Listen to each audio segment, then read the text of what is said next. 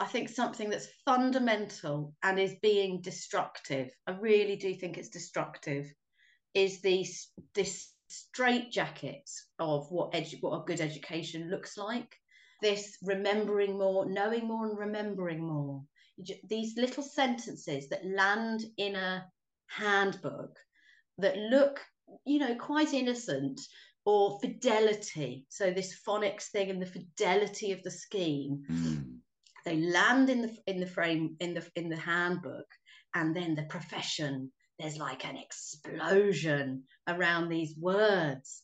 And so phonics and the commodification of phonics schemes the madness that has then exploded from this this one word i think is quite honestly unethical Welcome to Rethinking Education. Education's critical friend. Hello, once again, my fathomless friends, and welcome to the Rethinking Education podcast, Education's critical friend. My name is James Mannion, and you really are most welcome. Put your feet up, and I'll bring you a brew and a biscuit or two. Before I introduce today's guest, the first in a new mini series of head teachers and former heads sharing their thoughts and experiences of Ofsted, England's Schools Inspectorate, for the benefit of international listeners, I have some exciting news and indeed an exciting offer to share with you. As regular listeners may recall, indeed, many of you were there in person, 2022 saw the birth of an education conference like no other mainstream educators, alternative educators, home educators, researchers, psychologists, parents and carers, children and young people, and many more besides, all in one big tent and all represented on the platforms. I may be speaking out of turn, but as far as I'm aware, this has never been done before. We're especially proud of the fact that last year we had 17 sessions run by children and young people, and they were sensational, as you would expect. For a flavour of last year's conference, you can check out some links in the show notes, including a glowing review in Schools Week, a fascinating blog by Tina Farr, a primary head teacher who experienced a moment of creative discomfort in an unschooling workshop, and there's a treasure trove of, I think, 88 videos from last year's conference, including the astonishing Hot Takes Assembly, which is well worth a visit, where three young people just sort of spontaneously came up and grabbed the microphone and each delivered an absolute knockout speech. Despite our best efforts, we didn't manage to fix the entire education system in a single day, so we're going to get together again in 2023, only this time we plan to be bigger and bolder and to shine more brightly than ever before. The Rethinking Education Conference 2023 will be held at Parliament Hill School in North London on Saturday, the 23rd of September. Early bird tickets are now available, which gives you a £10 discount. And further to that, as a friend of Rethinking Education, I have a special offer to share with you. If you would like to come to this conference, or if you know anyone else who might be interested, you can use the promo code RE20FRIEND, all capital letters. That's RE20 and then the word friend, all caps, to receive a further 20% discount. This will give you a total reduction of £20 from the general admission price. So, do come along if you can, and if you can't make it, please feel free to spread the word and to share that promo code RE20FRIEND with anyone you think might like to take advantage of this offer. The offer is only available until April the 30th, 2023, so get in there quick. Okay, and so to today's guest. I actually bring you a slightly different offering today than normal. As every educationalist in England will no doubt be aware, as well as many of our friends overseas, there's a rather heated debate unfolding in this country at the moment about Ofsted, the Office for Standards in Education, the school's inspectorate. Teachers and school leaders have been concerned with the way in which Ofsted goes about its business for as long as I can recall, but the recent uptick in anger and defiance and outrage really has been prompted by the tragic death of Ruth Perry, a primary head teacher who took her own life while she was awaiting the publication of an Ofsted report. It should be said that at the time of recording, we're still awaiting a coroner's report into the circumstances surrounding Ruth's death, and of course, suicide is a complex issue and it never really boils down to one thing.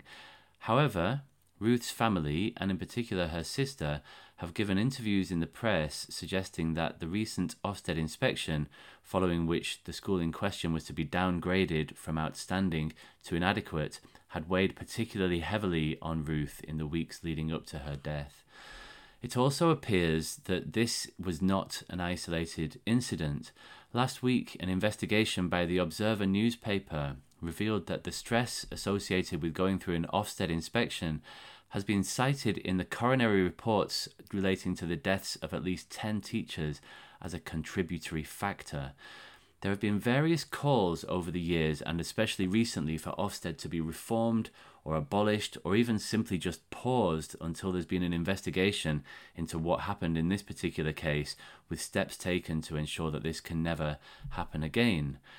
Abolish Ofsted is an easy slogan to use, and indeed, full disclosure, I have used that hashtag myself in recent weeks when feelings have been running high. However, this is not an easy problem to solve. Ofsted performs an important legal duty, and abolishing this organisation would create significant problems. As Sam Freedman wrote in a helpful article in the New Statesman recently, Ofsted is not a regulator for schools. It cannot fire anyone or insist that a school be closed or taken over. It simply provides an inspection report.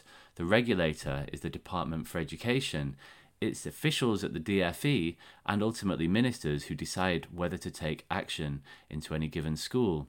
And as Sam writes, the problem is that legally, an Ofsted report is the only thing that they can use to intervene in a school except for financial or governance irregularities. Sam goes on these inspection reports, therefore, have to bear the entire weight of our very limited and unintelligent regulation of schools.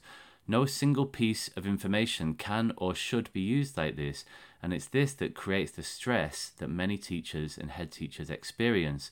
And under the current legal model, removing Ofsted would make it literally impossible to regulate schools, and it's essential that we're able to do so. Close quote. So there's a lot to unpick here. In an attempt to understand this problem more fully and to explore some ideas for how we might reform Ofsted, I put out a tweet asking head teachers and former heads to share their thoughts, and several have been kind enough to respond. And so today I bring you the first in a series of interviews with head teachers and former heads talking about Ofsted. First up, we have Rebecca Leek. Rebecca is an experienced strategic leader who has worked across a wide range of settings and organisations and is currently the executive director of the Suffolk Primary Head Teachers Association.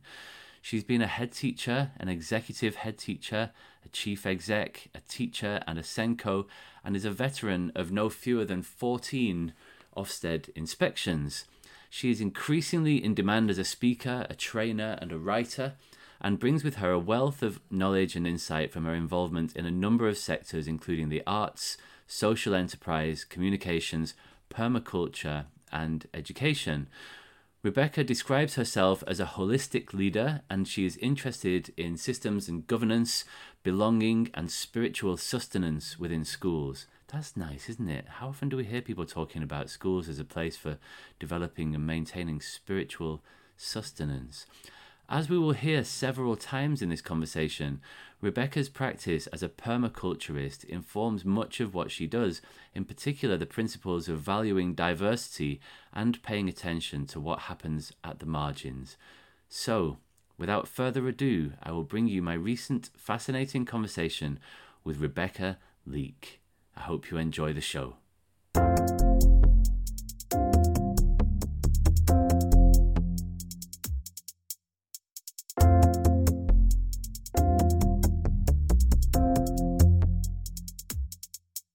Rebecca Leek. welcome to the Rethinking Education podcast. Good morning. Thanks for having me. Thank you for for taking the time to speak with me and for and for responding to my request. So recently, I put out a, a tweet on uh, on Twitter, obviously, to ask for, for for head teachers and former head teachers to share their thoughts on Ofsted, which has obviously been in the news of late. So, could we start firstly just by asking you to introduce yourself to to to our listeners, and also to to explain why you responded to that tweet? Yeah, so um, I am currently um, part time. I do other things as well. Currently, I'm the uh, executive director of the Suffolk Primary Head Teachers Association. And uh, in Suffolk, we have around prime, uh, 300 primary schools. Uh, so I'm, I'm swimming in that sea of primary school head teachers at the moment. Prior to that, I was a chief executive actually for a couple of years in Essex for three primary schools. And then prior to that, I was a head teacher, executive head teacher in Ipswich. Uh, and and my run up to those roles was via actually a SENCO route mainly uh, as a primary SENCO and a secondary SENCO. I actually started as a secondary Latin teacher um, and uh, and have worked in primary and secondary settings uh, and then through leadership, and have had kind of in, really interesting system leadership roles in in multi academy trusts. Two two of those. Uh, so I've kind of got I've had about I think about fourteen inspections over quite a short period of time. Mm. Uh, and uh, and so uh, including the school that I was head of in Ipswich, when I had to step in because the substantive head teacher wasn't able to be at work and I had to step in and we had an inspection very shortly after I stepped in. It was a tricky situation and because then it was RI and it was a second RI required improvement for people that don't know. Um, uh, we then were subject to a lot of monitoring during COVID, so we had these very strange uh, remote inspections when they inspected the school via a screen, uh, and then we had our monitoring um, inspection, etc., etc. So, so I've I've I've kind of tasted quite a lot of it uh, over the last mm. decade. Yeah. Interesting, right? So, so, so you just wanted to share to share that experience, I guess. Well, I I'm really interested in governance and I see Ofsted as part of governance, which we can talk about in a minute. Um, but the other thing is, is I did respond quite quickly to the terrible news about Ruth Perry in terms of I over that weekend I wrote a letter to the uh, I composed a letter drafted a letter to the board to my board and said are you happy for me to put this open letter to Ofsted out uh, and we, we were one of the first organisations to do that. And it was picked up very quickly by the media. And I think I might have been quoted in every single local newspaper. Suddenly I was on the Today programme on Monday morning or Tuesday morning. And ITV, I was interviewed on the television. And, and, and I don't have a television. And people were messaging me saying they'd seen me on the television. And suddenly I had this huge responsibility to try and articulate uh, what lots of people were saying uh, uh, and uh, and discern, if you like, the position of head teachers, particularly with Suffolk. Uh, uh, yeah, so I've been really in the mix over the mm. last ten days or so. So that's I think maybe why I particularly responded. Right. Wow. I didn't know about the, the media coverage. That must have been quite terrifying to find yourself on the Today program. Yes, Nick Robinson. Although I think I, I haven't timed it, but it was something like 82 seconds or something because they always run out of time. And I was actually going to be on the Jeremy Vine show, uh, and I was listening to it on the phone uh, as, with me in the wings, so to speak. And uh, and and then they ran out of time. So I spent half an hour listening to the Jeremy Vine show, including Michael Wilshaw, which was very annoying. Um, and uh, and then and interestingly, which is a side point that I would just like to make, that there on every occasion that I was asked to speak on the radio, uh, and there was something of a panel, they always had the man first, or they had two men first, or they had the man, and then they listened to me for a bit and nodded, and then they went back to the man. So there was a very clear pattern as well about giving uh, amplifying the voice of the man, or they thought there was more credibility in it, or something. But I would just like to highlight that trend mm. I experienced last week. Yeah, interesting point noted. Mm. Um, and and so, so so there's there's three questions that I generally ask to all my podcast guests, and we apply these to to education generally, and they are essentially positives, challenges, and fixes. And I thought that that might be a useful way to frame uh, to frame these conversations. And I've, I've got about eight eight head teachers or former heads, I think, who've, who've lined up to to do these this series of short episodes over the next few weeks. Um, and so so if if it's okay with you, let's let's use that let's use that format to start with positives. And this could be about this. You might interpret this in any number of ways. It might be like positive aspects of you know these these Ofsted inspections that you've that you've been through it could be positive ideas about governance generally and about the need for schools to be inspected generally, however you wish to interpret it. But what do you think are the positives here? Well, I think that education is extremely important, and um, we're in loco parentis uh, when children cross that threshold into school. Mm. Um, and so so there's something about risk, isn't there? There, there's something about. Uh, I've worked quite a lot in risk appetite and risk. Uh, um, writing risk-based approach to things. So, in thinking about, I've got 300 children here. What are the key risks?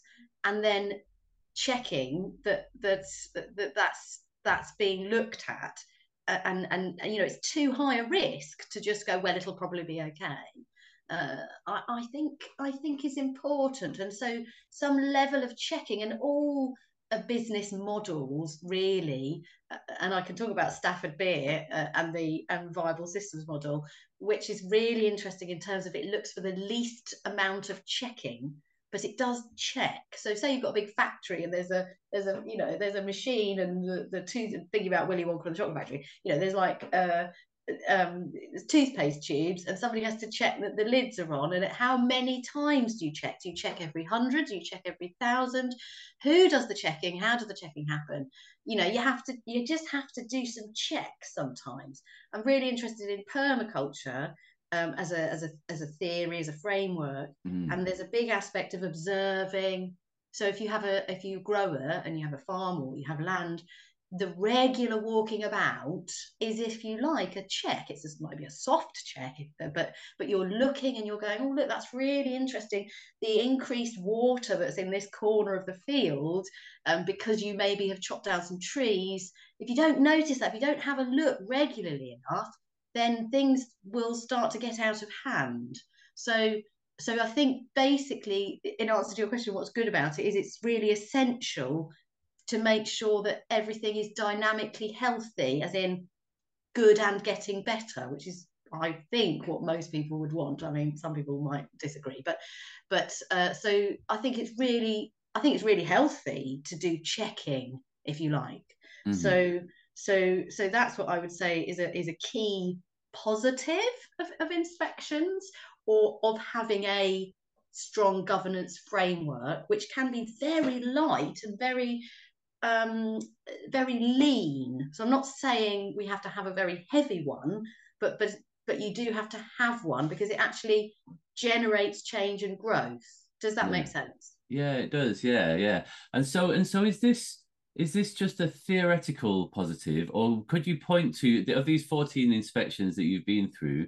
Could you point to positive aspects of them? Are there, are there mm. times when you thought, oh, do you know what? Actually, that was that was a good check. I feel I feel better, or I think that that was that was helpful or useful in some way, or some mm. aspect of an inspection, maybe. Yeah, I, I, think I don't think that the inspection framework, the methodology is right. I, I think it is ill matched for producing. Uh, for, to, I don't think it is a, a, good checking framework in terms of what they're looking for, how it's how it's done, um, the coercive power that's kind of embedded within it. So it's really difficult for me to say when did I think it was good. I I suppose I did meet a few people who were interested in what the school that I was working at was doing at the time. Um, I, cert- I certainly got a career boost from playing the game well. to, to state it really cynically. Right. So I had a really interesting experience as a secondary school SENCO, which I loved. It was a great job, and I and you know I I didn't do it for long enough, I don't think, but um, uh, we were we were all right. There was a lot of work going on in the school. I think I was quite forward thinking as a SENCO. Um, I hadn't been a SENCO in the previous code of practice if you so I, I had kind of quite fresh eyes in terms of the new code of practice um, and I was interested in action research and I and I had a really good deputy that I worked with and we'd done this interesting action research project with LSAs you know learning support assistants um, those kind of supernumerary bodies who are so amazing and brilliant and not supernumerary at all for the record. But uh, we did we did a, a project around that and then that came up during the inspection and it was really i suppose joyful for me to talk it through with somebody and get recognition and then the senior leadership team also recognized that that i was a bit of a deal clincher. I might be overestimating my my role in it all but it did feel i did get a you know i did get some like thank you so much. At the end of the second day you were real you know there was a real i don't know if i was a turning point but you know they triangulate and and that meeting with me, I think, really um, tightened up the, the, the judgment for the school. Mm. So, so that was, I suppose, from a personal and professional level, it felt satisfying, um, and mm. it was hmm. nice to get some recognition. I don't know if it needed to be within an Ofsted inspection, um, and it was so desperate and so and so highly stressful. Um, so you know, we were desperate to get the good, which we did get, I don't, I don't really don't know if that was healthy, but I certainly got accolades for having helped with that. Does that make yeah, sense? Yeah, I totally understand. I've had similar experiences and seen that play out many times as well. Thank you for that. And so, so, so, um, let's move into the challenges. You said that the that you don't think that the framework is is a good check at the moment. It's not fit for purpose. What what what are the key issues that you that you see with it? Let's talk about the, the challenges as it with the framework itself, and then we'll move into some of the stories and i know that you you know you in touch with mm. many many head teachers mm. who've, who've been bruised by their experiences with ofsted let's talk about some of those challenges as well but maybe we'll start with the framework mm. i think well there are many issues i think something that's fundamental and is being destructive i really do think it's destructive is these this straight jacket of what edu- what a good education looks like and whilst Ofsted or whoever also worked on the framework, and I don't actually have that knowledge. Maybe we should all know. Um, and I know it was probably done consult. You know, it, was, it has been done consultatively, hasn't it, over time? But this remembering more, knowing more, and remembering more. These little sentences that land in a handbook that look, you know, quite innocent, or fidelity. So this phonics thing and the fidelity of the scheme. Mm. They land in the in the frame in the in the handbook, and then the profession. There's like an explosion around these words. And so phonics and the commodification of phonics schemes, the madness that has then exploded from this this one word, I think is quite honestly unethical because there are companies that have gone, oh, we can tweet that and do it. And now the school has to buy a whole new set of books. And it's like teachers have, and I, I, don't, I mean this with the greatest respect, but we we suddenly kind of stop thinking and go, well, hold on a minute, we, we do actually know how to teach children to read, you know, uh, synthetic phonics. There's an aspect of that that's really strong and incredibly useful to help children. You know, there's no denying that but but to suddenly throw out all our reading books uh, and start all over again. The number the number of facebook page posts i've seen on school leader uh, facebook groups you know oh we're getting rid of all our you know wow. uh, uh, why are you getting rid of all your reading books? Because they're totally fine. And a lot of these new ones are, are deadly you know really deadly uh, because they don't have any narrative in. And children love stories.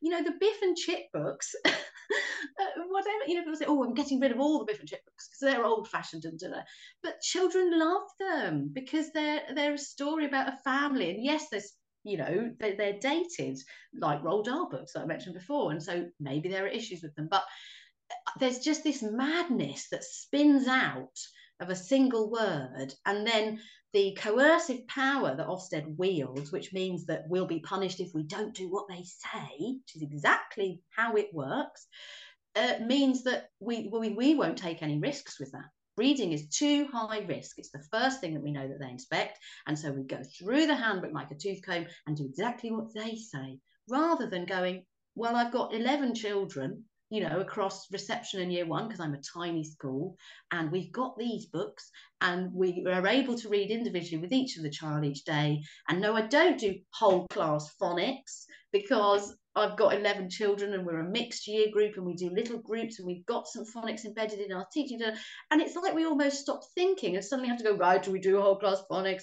And then mm. there's a there's a six year old or a five year old or a four year old sitting there on the carpet looking at FAB, PHAB, you know, which by the way is the name of a specialist assessment uh, book, but also it's an alien word. You know, it's just it's just madness. Uh, whereas can we just be sensible and teach our children and have you know one so that they can have childhoods? Mm, yeah so, right. so so there's that yeah. Yeah thank you thank you. And and and that word fidelity is fascinating isn't it? Because like fidelity is often used in like in sound like like like whatever magazines, isn't it? Like the fidelity of your record player. It means like like to what extent is it like an accurate copy? So it's like copying accuracy. Mm. So, so it's just like so that there is this blueprint, there's this template of perfection, and everybody just has to be identical, you know, replications of that of that original sort of source idea.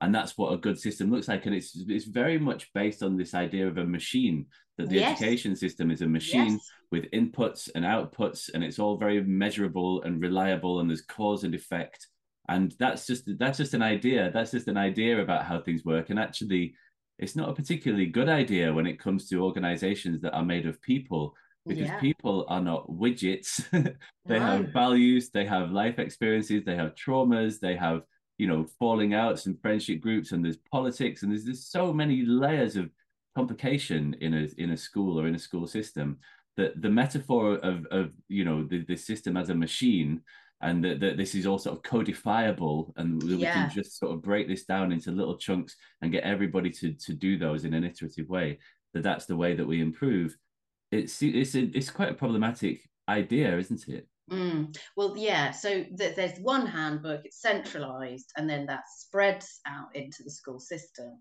and uh, and and then it, it, has a real a real a real impact. And and there's this coercive power and fear that's in the middle of it. So so we won't we won't mess with it. You know, it takes a really strong leader to go. Actually, I've I've written a different strategy and when Ofsted come, I will talk them through it and I understand my pedagogy and I understand the approach to this. school. But we've got a lot of young head teachers, and this is not me saying that young head teachers are not able to be great head teachers at all, but but it just takes a certain um, maybe wisdom that can come with years. Some people have wisdom, you know, when they're young as well. So, you know, I don't want to generalize, but but it takes a real strength of leadership to do something that is potentially risky in terms of what's and it's much safer. So if you're say in your 30s and you've you know been a deputy head and then you're a head of a, a primary school why would you you know why would you put your career on the line and take a risk and go do you know what? I'm just going to stick with a mixed uh, diet of phonics books, you know, and maybe there will be a child with two different phonics books in their book bag, um, and one of them might be in line with the phase of phonics that they're learning, and one of them might not be. Do you know what? I'll have that conversation when the inspector comes. That that take and it's risky because you might not win that battle as well, even though it's fine uh, um, you know so it, it's it's got all these repercussions and as for the remembering the knowing more and the remembering more you know children there's all sorts of theories of, of um, child development and knowledge about child development and let me tell you that play and stories uh, is strong in there in terms of evidence and impact you know children synthesize the world around them and then they build up knowledge and understanding and they don't really learn it by sitting in a row and being taught three things that hopefully next lesson they can remember when they're six. Yeah. You know, they learn best when they're in the, you know, when they told a story about being in the forest and then they're in the forest and they remember the word forest and experience it and know what it's like and then they've got curiosity about it, etc. You know, I, I might sound too um too uh, progressive for some people but really if you watch children how do they learn about the world? They listen to stories and they play and they talk about it and it's our job to facilitate that in the best way possible mm. not to sit them in rows so that next week if an Ofsted inspector can come in they can say i remember i remember we learned about forests. That's not childhood. Yeah yeah yeah absolutely. And and and it's interesting that you use the word progressive there because i think that certainly in some quarters people deemed that that ofsted of like 10 or 15 years ago was too progressive and that they were wanting to see lots of you know like child-led learning and like co- cooperative learning and lots of mm. group work and so on and if there was too much teacher talk that was deemed to be a bad thing and there's been this sharp correction in to the opposite end of that spectrum yeah. if you like where they, they've defined learning i think they borrowed like kirschner sweller and clark's definition of learning as a change in long-term memory yes. and everything's filtered through this this idea like you say of, of knowledge and remembering even to the extent that there, were, there was some recent um, guidance i think that ofsted put out about, about early years and they were talking about throwing and catching a ball but they weren't talking about it as a skill. They were framing it as the child's knowledge. That was like the, them, mm. them knowing how to catch and throw a ball, and that their knowledge is intact. And it's fascinating that they're sort of performing these linguistic and intellectual yes. gymnastics to try to to squeeze the, the reality, like you yes. say, of of child development, which is very very diverse and complicated and like you say, you know, it's about meaning making and understanding mm. yourself and the social and emotional aspects of learning are all really, really intertwined and interconnected.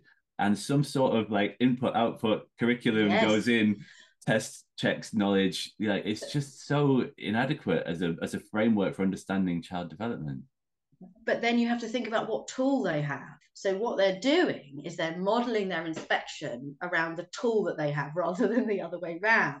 So at the moment, they've got the ability to go in and for two days and talk to some children and look at some books. And so they've gone, oh, how can we check the education using that tool? Yeah. And so that's oh, and then we can ask the children what they can remember, uh, and so that so they they're building their inspection framework about around a tool that they've decided is a good tool. So it's kind of a it's all illogical because it's mm. it's, it's born from that. Uh, yeah, really interesting. Yeah and so so i wonder if you could share if you'd be happy to some sort of like uh, insights or snapshots or anecdotes possibly either from your own experience or from um, those of head teachers. Like why was it that you like in in the wake of the, the, the reason that you wrote that letter following the, the horrendous news yeah. about about Ruth Perry, you, this obviously resonated with something in you that you're thinking that what she went through was not just some outlier. That actually, yeah. quite commonly, people are having very difficult experiences at the sharp end of an Ofsted inspection. I wonder if you'd be happy to just share a few sort of you know mm. um, glimpses into what what that can be like. Yeah, well, actually, I um, on the first day of my inspection, so this was the inspection at a school that I'd been at for I think eight or nine school weeks. Um, I remember being upstairs. We had a lovely event. It was a cross trust event where some children had come across and they were learning from one of the service leads, one of the operational service leads, about how much budgeting for stationery. They did this lovely exercise where we had lots of year fives or something from across the trust, which was 14 schools, I think, at the time. And, you know, how, how should we buy Pritt sticks all together and having a look at some of this maths modelling. It was really great. And then somebody came in and went, oh, on this league, there's a phone call. and I'd only been there for eight or nine weeks. And I just went, it's too early, it's too early, it's too early. Because you know, just give me another term. Because what happens is, is if you then get an RI, that's it for another two years. Whereas the school was on this lovely, nearly there point, you know, and I knew it would be all right.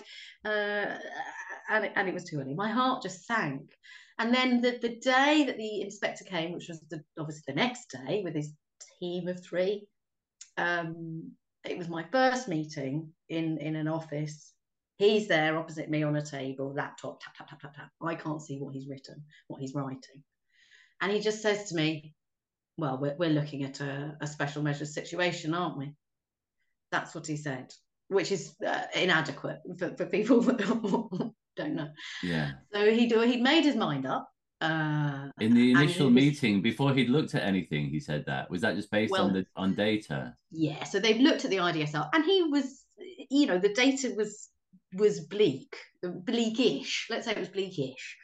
Uh, it was low and a bit flat for the previous three years. So you know that is risky and uh, not risky. That is uh, not not good enough actually historically uh, in many ways. But but it was that he sat there in front of me and he said, "We're looking at a special measures situation." Right. So that was a great start. And I then proceeded to talk to him about what we were doing, etc., etc. Now, what was incredibly lucky, but this is this, so I think this gives insight into the uh, the serendipity of, of these situations. Mm. Is I got up and looked at something on the board, which was behind him, because I'd put up some documents to grab uh, from you know um, bulldog clips. I'd kind of put some different things up, school improvement plan or whatever, short term this, blah blah blah. Went and picked, got one down, and I happened to see what he typed. So I'm quite bad at reading situations. I'm very good at going into monologue. I'm quite bad at, but you know, I'm, I'm articulate at the end of the day, so I can do the talking, but I'm not very good at reading the signs. So I tweeted the other day, Ofsted is around your ability to be articulate in the moment, which I've got a big tick on, and also second guessing what the inspectors are thinking. I'm very bad at that, and uh, and it was all in evidence there because I saw on his screen said the head teacher does not listen. I saw it, Wow. So I immediately regrouped myself and sat down and kind of did a whole. I wonder if he's listening to this. It's hilarious because I just started then playing a different game. So I then sat down and I went, "Let me be, let me be honest with you," and then completely changed my tack to kind of show that I was a bit humble and I will listen to him and oh yeah. And so he then started to respect me, if you like, as a leader because I listened to him. Fascinating. and did all that. So suddenly I started playing his game uh, and uh, a bit. Gosh, if he's listening, it's very, really very funny. and over the two days, I then, so I changed my mode from being articulate Rebecca, who definitely has got a plan here and let me tell you all about it, to kind of humble Rebecca that's like, yes, isn't it complex? And oh, tell me your advice here. And oh, yes. And so by the end of the two days, I got a good for leadership and management.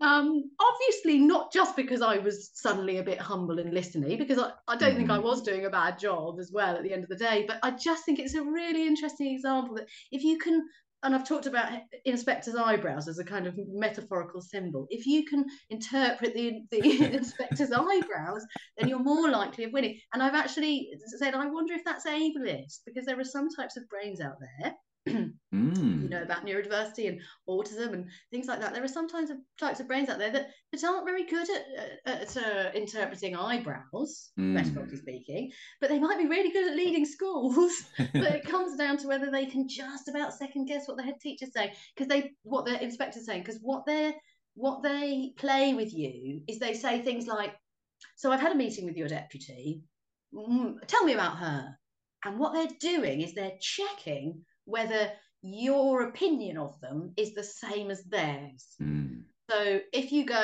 oh no, she's completely on it. She definitely knows her stuff. She's very good at safeguarding and blah, blah. but you know she probably would do to do well on a bit of a project around improving teaching and learning. You're kind of, and if they agree, then you're good.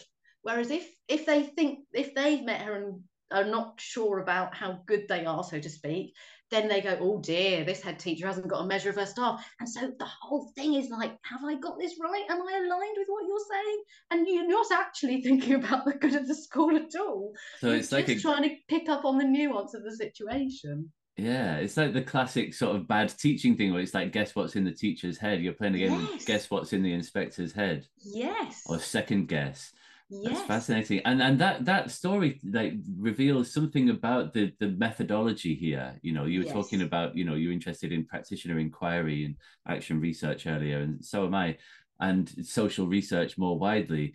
and uh, and so much of an inspection's outcome it seems depends on things like personalities and like interpersonal dynamics and ego strokes you know like you were just describing mm. like you this person felt like they wanted to be listened to and that they were imparting their knowledge and that you were going to be a good yes. head teacher because you would do what they said not because you were a good leader who already had a plan and yes. it was about sort of me it was about like validating them as people yes which is weird because they they're not in the school for like for the, like you know the 99.99% of its mm. time um, and so that's fascinating, isn't it? Just like the, the actual the, the, the methodology, the way in mm. which they that, that it's portrayed as an objective judgment, but it's made that, that objective judgment is made by a subjective person or the lead inspector or their team of inspectors who are riddled with human cognitive biases and contradictions and values mm. and life experiences and, and, all of that. Yeah. And going back to what I said about men being you know the first ones on the radio uh, you know, I don't know what the demographics are of Ofsted inspectors, uh, but and but I do know, for example, because I looked at it yesterday, because it, at the moment um, we've got all the stuff about the pay offer, and I was looking at a lot of the data around how the pay was originally set with the um, School Teachers Review Board, which is a fascinating document, and there are more men white men. So the, the ladder, as you go up the ladder, it gets whiter and more male, and that's all in the data. And so, if you think that uh, inspectors are taken from people that are up on the ladder, it's white and male. And, uh, you know, that's a problem. That's a real problem. And uh, primary schools, uh, it's a it's a it is a predominantly although this it's complicated but there are so many of us women leading primary school basically. Um, and and we we get these we we do get these very difficult situations uh, with with men who think that they know better. Um, and maybe they do sometimes but they don't always. And as you say there's bias in there in terms of how we communicate uh, and and and you know get respect by being the right type of woman in that situation mm, you know yeah. uh, I, I see it i see it all the time. It's systemic as we all know. I've got three daughters. Um, my daughter's primary school the story i always have is they decided that the year twos or whatever it was the girls would be something in the play and the boys would be something else and the girls got to be rose petals dancing and the boys got to be the thunder you know and so what you know what does that say? It's just the girls all have to be lovely and meek and listen to the man and the man has to be like strong and and do the arguing. And and that was played out for me in in the Ofsted inspection. And i and i mm. and i did go rose petally and therefore i won. But goodness it's it's uh, it's a minefield.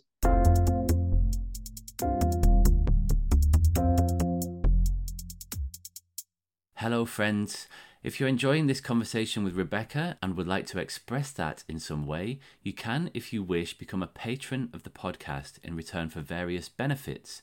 These include a searchable audio transcript of every episode to date, an ebook of Fear is the Mind Killer, the book about self regulated learning I wrote with Kate McAllister, and a three part online course called Self Regulated Learning Superpowers, or all of the above or various combinations thereof. To sign up or to find out more, visit patreon.com forward slash repod. That's R E P O D. Alternatively, if you prefer to make a one off donation rather than becoming a monthly subscriber, you can buy me a steaming mug of herbal tea by visiting buymeacoffee.com forward slash repod.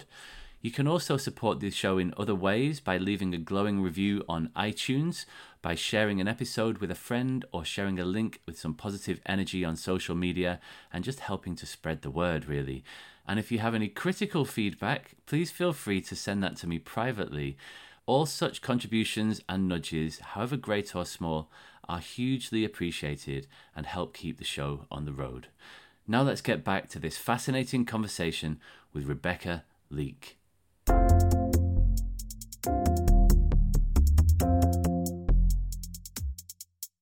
Are there any other anecdotes that spring to mind, possibly from some other heads that you know about their experiences of Ofsted?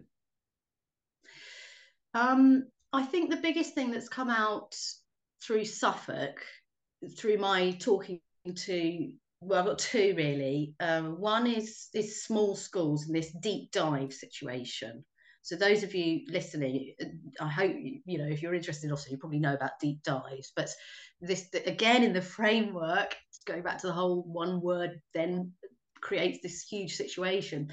Um, deep dives are when a inspector will choose a subject and will then dive into it because they can't you know the, we can't do everything so we'll check one i actually think a case study model with pupils would be really interesting far better um, than a subject uh, case study mm-hmm. uh, for SEND pupils in particular i think that would be i think it would be really good to do a case study model with individual children um, but uh, but with less high stakes and silliness, obviously. So the, the so the in a small school, you might have two or three classrooms, and you have to do and you have to do a curriculum model. That means that you go through a kind of cycle of of topics whereby different age groups are together. And so you do end eh, you know one very sensible way of doing things in small primary schools and maybe in all schools to be honest but that's another conversation is a topic based curriculum. And so it might be um, the wind and the willows you know and so there's geography there and rivers there's science and habitats there's um, there's friendship and pshe uh, there's literacy and stories there's art there's there's all sorts of things uh, and different children will do will will come at it in different ways. And that is a very sensible thing to do if you've got 80 lovely children in your school. The Ofsted inspector marches in and says i want to see your geography curriculum. And of course, you know, if you're playing the game really well, and I'm sure lots of schools have done this, they've pulled out from each module and topic what's covered in geography and the wind and the willows bit. But I do ask, what use of time was that? Whereas actually, the best use of time might have been a teacher looking at all the artwork that the children had produced in the last lesson and going, gosh, they really like the silver birch thing that we were talking about. So let's do some stuff with silver birches you know that's a far better use of a, of a wonderful creative teacher's time. And so this spiral around curriculum and progression maps and everything it is you know and so lots of small school teachers have talked to me about this and how to grapple with these deep dives and be ready and have the documentation ready where it is so ill-fitting to how uh, you know a mixed age group and any primary school if you ask me should if you ask me be running Mm, thank you, thank you. That's fascinating. And and uh, so you said there was two things. The first thing was small schools and deep dives. Thank you. and the second thing is, I we've had a, the chair of um, Suffolk Primary Head Teachers. So I I'm the person that does the work, and he's the he's the chair of the board, if you like, that I answer to. And he's got two schools. He's an executive head of a federation of two schools in Felixstowe. He's got an infant school and a junior school, and he had two inspections six, eight week, eight school weeks apart. The same situation. So they ha- are historically good. So they, they were having a, a, checker kind of inspection, the quick in and out section eight. Are you still good or not? And th- basically, to cut a long story short, they were completely different. And that's the thing. So the methodology, if you like, was different, how they picked the deep dives. He has one SENCO across the two schools. And uh, now I might be um, changing it a little bit because obviously this is now second hand. But in summary, he has a SENCO across the two schools. In one inspection, there was somebody that knew stuff about SEND. And in another, there wasn't. And so the rigor and the experience of the same SENCO in the two inspections was completely different. Um, and so yeah. it just again makes you kind of go, well, I mean, I want rigor. I, I, you know, particularly with SEND, I'm in a SENCO. I, I really think it's so important, and and and if we get it right, and it needs to be systemic through the school, a whole school approach, and you know, if, if you ask me, all head teachers should have been SENCOs, and then all Ofsted inspectors should have been SENCOs, and then head teachers, and then Ofsted inspectors. I think that would be very good. Um, and so we're letting the the children down, who are the ones who are in need of the greatest expertise, if if just oh, well there wasn't an Ofsted inspector that day who actually knew much, so we could just waffle it through. That's not okay. Mm. Yeah, yeah, totally. I can see that, and and I've seen something very similar happening on a on a micro level where there was a colleague in the teach in an inspection where I was teaching, and they was they were seen twice in a day and they got a one and a four in the same day. Mm. and you think well which one are they then? Like Yeah. is it possible? Could, because and, and obviously you know you could say well that lesson was a one and that lesson was a four but the way that that label attaches itself to you as a person like if you get a bad inspection if you get a bad lesson lesson judgment and i know that they don't judge they don't no, grade, they don't grade, do that grade anymore, lessons anymore Yeah, um at least not explicitly maybe they yeah, but it but it happens. But it, but it happens in terms of the judgment that lands on the school. It Of sticks. course, yeah, it sticks for absolutely. So long. The school where I was the head, where we got that RI, uh, although in three areas we got good, by the way, but we got um, RI overall because of the limiting judgment thing. Um, Mm. It's still RI. It's still RI over three years later. So they say they'll come back and reinspect within 30 months. I think it's now 38 months. That is not an RI school at all. It wasn't Yeah. really an RI school then, for whatever that means anyway. yeah You know, and so you off it's state agent search engines, that school RI.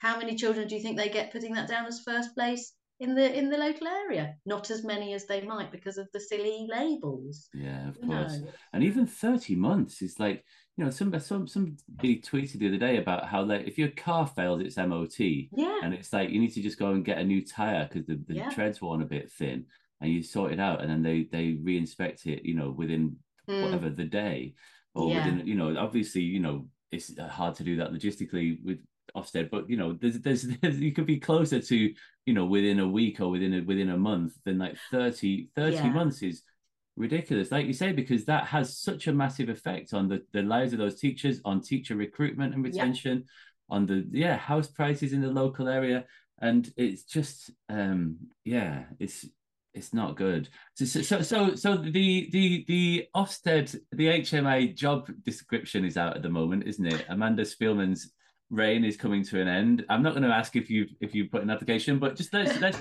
play the little imaginative game that you are appointed as the new HMA you're given a carte blanche by who's that? Gillian Keegan whoever just says I know it's supposed to be arm's length but you know probably behind closed doors.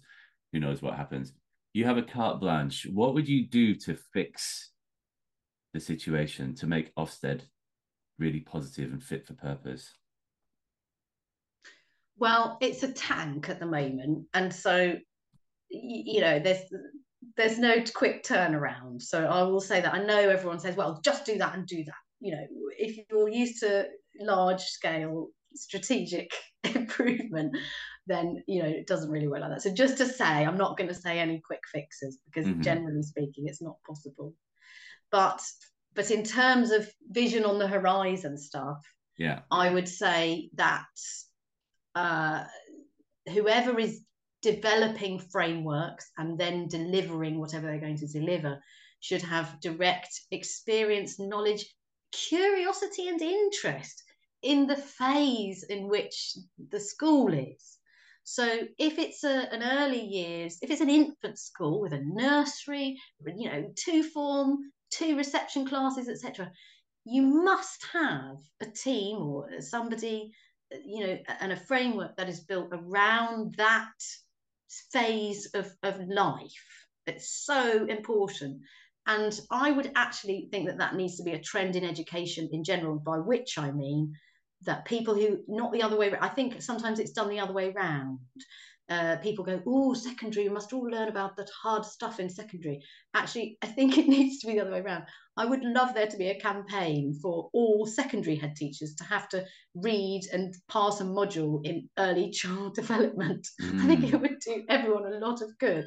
But just in, yeah, in terms of, some, the, as I say, the vision on the horizon is that if you're going to be looking at schools and deciding whether they're on the up or not, and I say that carefully because that might be the answer to my next question, to, that might be my next thing that I say, is you need to know your staff for that phase. I think that's really important. Yeah, and that doesn't happen to be clear at the moment. I saw somebody talking about that the other day. That is quite often the case that like somebody will be inspecting a primary a primary school who's never taught in primary, never led a primary school. Yeah, exactly that. Um, and then another thing uh, that I that I think would be interesting and is backward, uh, not really, but there used to be. So I was having a look at the 2012. So in 2019 we had all this education noise, new framework, bish bash bosh.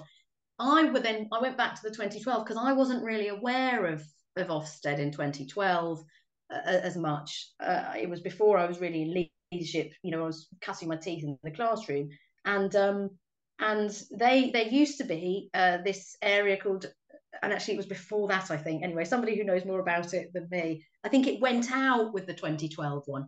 Was this judgment little judgment and there used to be lots more little judgments around capacity to improve. And i think that's really interesting uh, as, as in terms of if you visit a school are they? And a word i'm just using a word that somebody else said to me and i'm not saying this is true but you know the, one of the risks maybe of somewhere like suffolk and again there's that uh, there's another thing about there are areas and there are different challenges in different areas. One of the risks is that it becomes a bit parochial and i'm sorry to use that word suffolk because i love suffolk but you know, you might have been a teacher in Suffolk and then a d- deputy head, and then you're the head of that school, and you might not have really worked that anywhere else. And so you haven't got that wider frame of, of reference. And so, you know, to to mitigate that risk, one of the things is is somebody coming and going, well, is there is there capacity here to you know it needs a bit of a shake up and is there capacity for that and it could be that there isn't as in, oh no, we're fine, thank you. We didn't, we don't need to look at any other school. And then you kind of go, mm, I'm not sure if this is going to flourish more and more. Or they go, oh no, don't worry, we're part of a network and we're actually going to visit Neasden next week because, um, you know, we're really interested in what they're doing with an international project. And, and you go, oh, okay, so there is this outward looking capacity whether i mean to improve i'm not really sure but but there's that there's a risk it's it's thinking about it from a risk-based approach if you like. So what are the risks here? Oh it's too inward looking.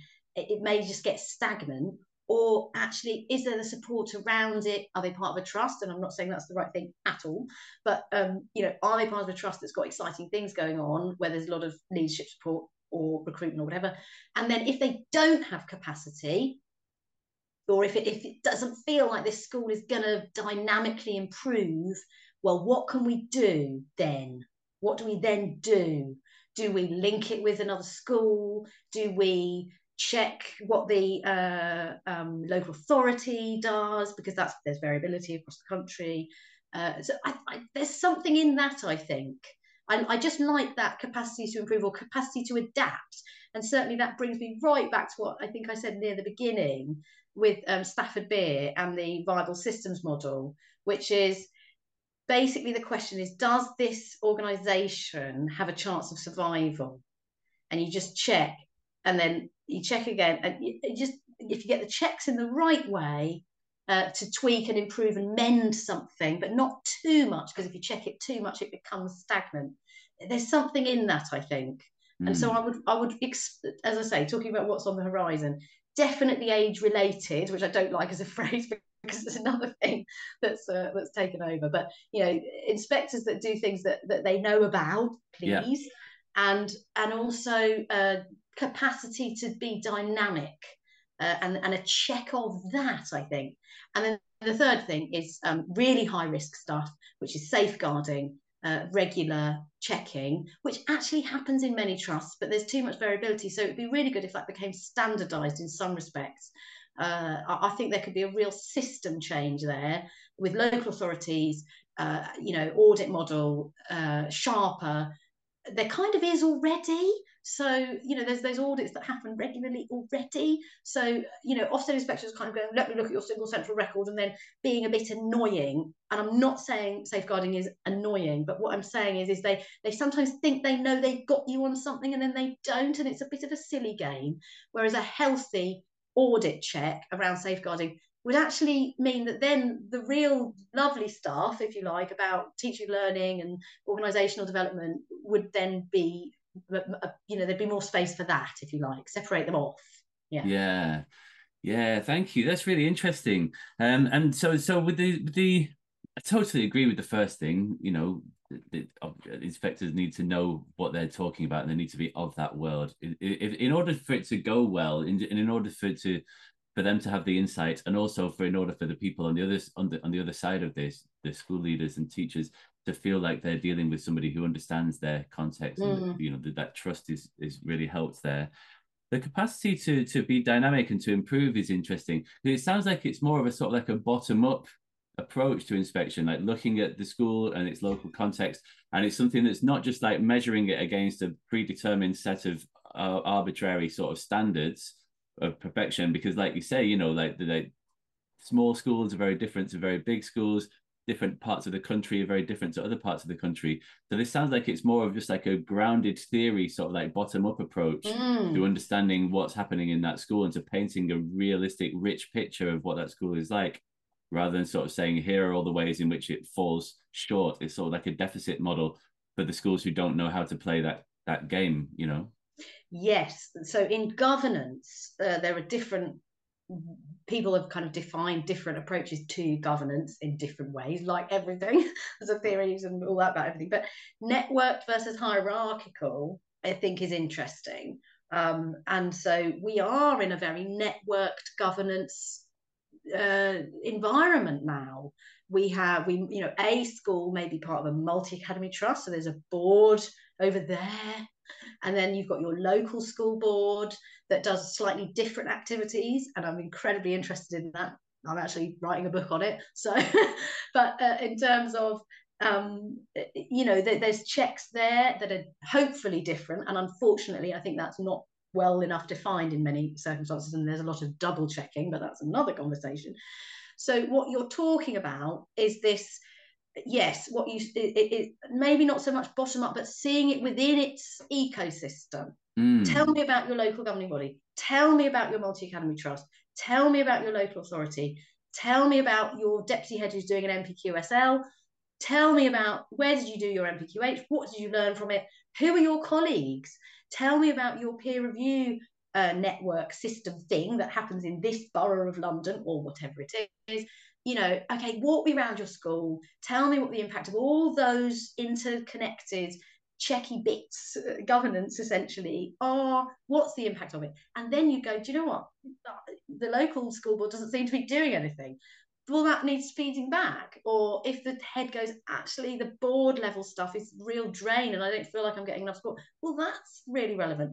Or they might go do you know what? There's a new RE lead for the trust and they've completely transformed how we do RE and it's so brilliant and da da da. Great. So then uh, you know then you're getting this picture of what how how is the uh, school plugged in if mm. you like. And and i think that's a really i think that's a key area to inspect if if inspect is the right word. Yeah it, it seems like there's a there's a mindset shift that's required here. I imagine that somebody might say like to, in opposition to this mm. argument they might say if it's if it's all sort of like looking at the local context and and networked stuff and so on and, and you said it's not not bottom up but it's sort of yeah just more like contextual um, that that is therefore you know not as reliable because you're not able to compare reliably across different schools on the same criteria and make a and form a reliable judgment. But I I'd be interested to hear your thoughts on that. But my initial response to that is that it's not reliable anyway. Like I think that no. I think that we pretend that it's reliable because yeah. there's, there's this illusion of of uniformity in, in the process. Well, but like we said, like we've heard so much of it swings on you know the, the, the what uh, which uh, you know muscles in the eyebrows of the inspector yeah know, um twitch at particular times and how yeah. people interpret those and all of that stuff. It's like it's this is not a, a reliable instrument already. And so let's just embrace the complexity and go about this in a much more context based way rather than pretending that we can just like measure everybody on the same you know slide rule I think you've just summarised the quant and the qual debate there. in that, you know, anyone that doesn't know that, it, quantitative is an illusion, isn't it? And so, whereas qualitative, we go, yes, we know it's rich and complex and different. And so that's what we're going to embrace because it's rich and complex and different. I think that's why single word judgments are really doomed, to be honest, because they're not helpful. You can't compare a 90 pupil school that, you know, finds it really hard to recruit because it's somewhere right at the end of the train line to an inner city secondary school you know that's just silly so i think i think you're i think you've hit it there which is embrace the the diversity and uh, and and but but building a really rich a framework that has the opportunity for rich conversation and challenge um, because there are schools i do get i do get worried when i hear people say oh i haven't heard of that book before and i think how have you not heard of that book or I say to somebody, so what kind of inter- what what early years theories are you interested in? This is somebody that might run a school, and they go, oh, I don't really know. I do get worried about that. So you know, I think there is a real need for professional conversation, dialogue, and challenge, and you know, but in a really positive way. Mm. Uh, I think that will be the best for the school system for our children. Yeah, yeah. Yeah, right. Um, and and you know, going back to the you saying that the one word um, judgments are doomed. I've heard people saying in the last week. I think it might have been politicians or somebody saying that that that that they they give parents really important information that they like, and like I mean, even if that's true, and I think it's questionable that it like the extent to which parents rely on those on those one word judgments. The, the the it's crap information. Like, like you can't you can't you can't sum up like the no. complexity of a school in a single word. And like you say that's the single word. There are, there are schools in this country by the way that haven't had a full inspection for 17 i know. I know and so that, that one word judgment you know the idea that that could describe what the school was like yesterday or five years ago is is like just for the birds. Like it's yeah. not it's not good information. So yes, we're giving parents information, but it's just nonsense. We're giving them nonsense judgments that, that yeah. are not reliable or informative as to like what their child's experience at that school will actually be like. Yeah, I think it's actually really dangerous as well, in that um, we want parents to be engaged with their education. We want them to overlap. And in kind of going, you only need to know that, you're almost uh, saying don't worry about school because we've got this or we don't and that's that's that's that's that's really just dangerous as well because the best schools i can tell you or primary schools anyway because um, that's what i'm in at the moment are the ones where the parents are really involved and you know we're in and out and there's projects and conversations and it's overlapped. I'm really interested in the edges. It's another permaculture theory about you know if you really pay attention to your edges where there's polycultures of overlap then that's when things get really healthy. And i think by going one word almost when your when your children are three or four you're being sent a little message that says don't worry you don't need to read much. You just need to know that and then send them in at the door if it's like actually come and visit, come and talk to the teachers, here's a you know, and also we do a disservice to parents, don't we? I think all parents can read a couple of pages rather than four words. And if they need it in a different language or you know they need some help with that, well then we will facilitate that absolutely. But but to say, oh hmm. well, they just need one word, I think I'm a parent yeah. I'd like more than one word. Thank you very much. Well, also, I mean, this idea of like Labour are talking about having some sort of a, a report. You know, like, this is an idea yeah, that I've been card. I've been kicking around recently as well. You know, a bit like like on on the, on a packet of crisps or whatever, and it's like sugar, fat, salt, and it's like you know, like sort of has different traffic light colours as to how yeah. you know, like what different metrics are like. And I think that there's some there's some value in that. And if if if, if those included things like are the children do the children say that they're happy? You know mm. like what's yes. what's what's teacher retention like that's a really good barometer yeah. of, of you know like like what the school is like is there yeah. very high staff turnover so that the, the longevity of relationships isn't going to be there there are loads of things that we could look at you know mm. that would be that i'm sure that parents would love to look to see where, whereas you know like yeah the, the quality of teaching and learning versus curriculum versus behavior and then and then just to come back to your other to your other thing about about safeguarding um, and and how we need regular safeguarding checks. I, I don't. I've, ne- I've yet to meet a, a, a, head teacher who says that they would not be up for that. you know, mm. like like nobody has a problem with being audited to make sure we, that, we, the, the kids yeah. are safe. But but there's sorry, do you want to come in there? Well, I was going to say we do it already. I think that's another question about duplication of effort, actually. In that, you know, in this county, there's uh, um, an audit that we have to fill in or you know where and so it might need tightening or changing but that's already happening. And then in the in the trust that i work with it was E-ACT actually if you want to google them um, and we they developed a really interesting model and they've changed it and because things evolve but at the time that i was involved with them they they they developed this what I called, I don't think they did, but I kind of called it a pro- professionalized governance model. And they had safeguarding system leaders who would do precisely that. So they would go in and they would have an audit model and they would look through and check and blah, blah, blah. And then they would give actions. And then we would report back within six weeks whether it was done or not. Um, and some of it was quick fixes, you know, because uh, whatever, and some of it was was was harder stuff, you know, uh, because some of the school, you know, some big secondary schools and complex areas in London, uh, you know, areas needed tackling in a in a in a longer term way in terms of the curriculum for the children, them learning, engagement with the parents, and blah blah blah. But um, but but I thought that was a, that was a good model. But what you don't want is you don't want it happening three times by three different people looking at with slightly different worded questions. So it's something mm. that could hmm. be done. Um, if it could be done systematically, that would be really good.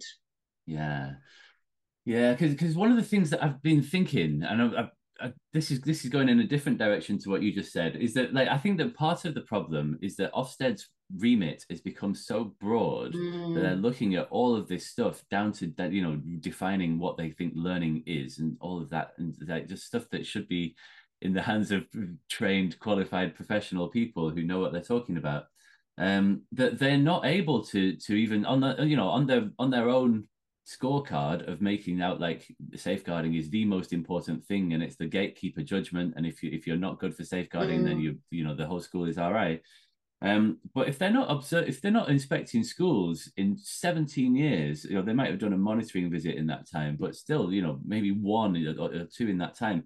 That's not that's not making sure that those schools are safe. You know, if like if safeguarding is your is your like um raison d'etre, then mm. then do it every year and just like so so maybe there should be a, a vastly slimmed down version of Ofsted that just does these annual safeguarding checks. But but the, the, and this is where it potentially clashes with what you just said because you were saying that those safeguarding checks could be done elsewhere. Um, and then I was thinking that the the you know all the other stuff like the peer, peer review model where schools buddy up with another local school and they have a, a cross-sectional team involving pupils teaching assistants the SENCO senior leaders, middle leaders, and they observe other schools and they observe that school. And it could be around a theme, it could be around feedback mm. or behavior or whatever it is that the school's self evaluation says that they want to develop. And it's something that's strength based, that's led through, you know, appreciative inquiry. And you could have a have a system that would sit alongside this sort of, you know, a safety auditor essentially that's more developmental, that's looking at all yes. of that, all of that other stuff and that recognizes the and celebrates the diversity mm. and the you know the fact that a one size fits all system is not going to be able to cater to the needs for such a large diverse population of schools of people of kids mm.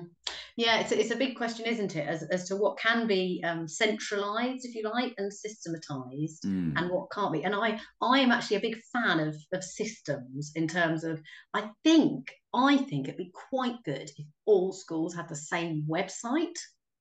Everyone might be going horror, but in terms of obviously the content within the different pages, but the amount of headache that that um, schools go through, going, really oh, what we, what's point. the checklist, and have we got this and the uniform policy, and and I think, do you know what? If the government just said, here's your website, put the bits on, and then you have uh, your ability to you know, put up photos and whatever and, and make it yours, uh, then the amount of stress that we all have trying to work out whether we and the messy old ones that, that we layer on top of and layer on top of, you know, I think that could be centralized. Um, whereas curriculum approaches should not be centralized. You know, so it, it, that's a that's a lovely question to ask. Maybe that's the starting point. Mm.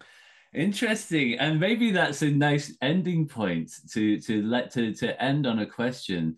Like what to what extent does this need to be centralized? What can we what can we kick out and uh, and and like you say, I, I really loved what you were talking about about you know just like unleashing this uh, unleashing the professional knowledge the decision making capacity for people to Mm. to to to not switch off their brains to not just think Yes. oh I, I, as long as we're just sort of doing what Ofsted says then we don't need to really think about this much more to actually you know to to be engaged in like an ongoing dialogue within our within our communities with everybody throughout our communities with parents with kids with researchers with the with Yeah. the evidence base um figuring out how to do this best in a way that, that, that and, and and autonomy Yeah.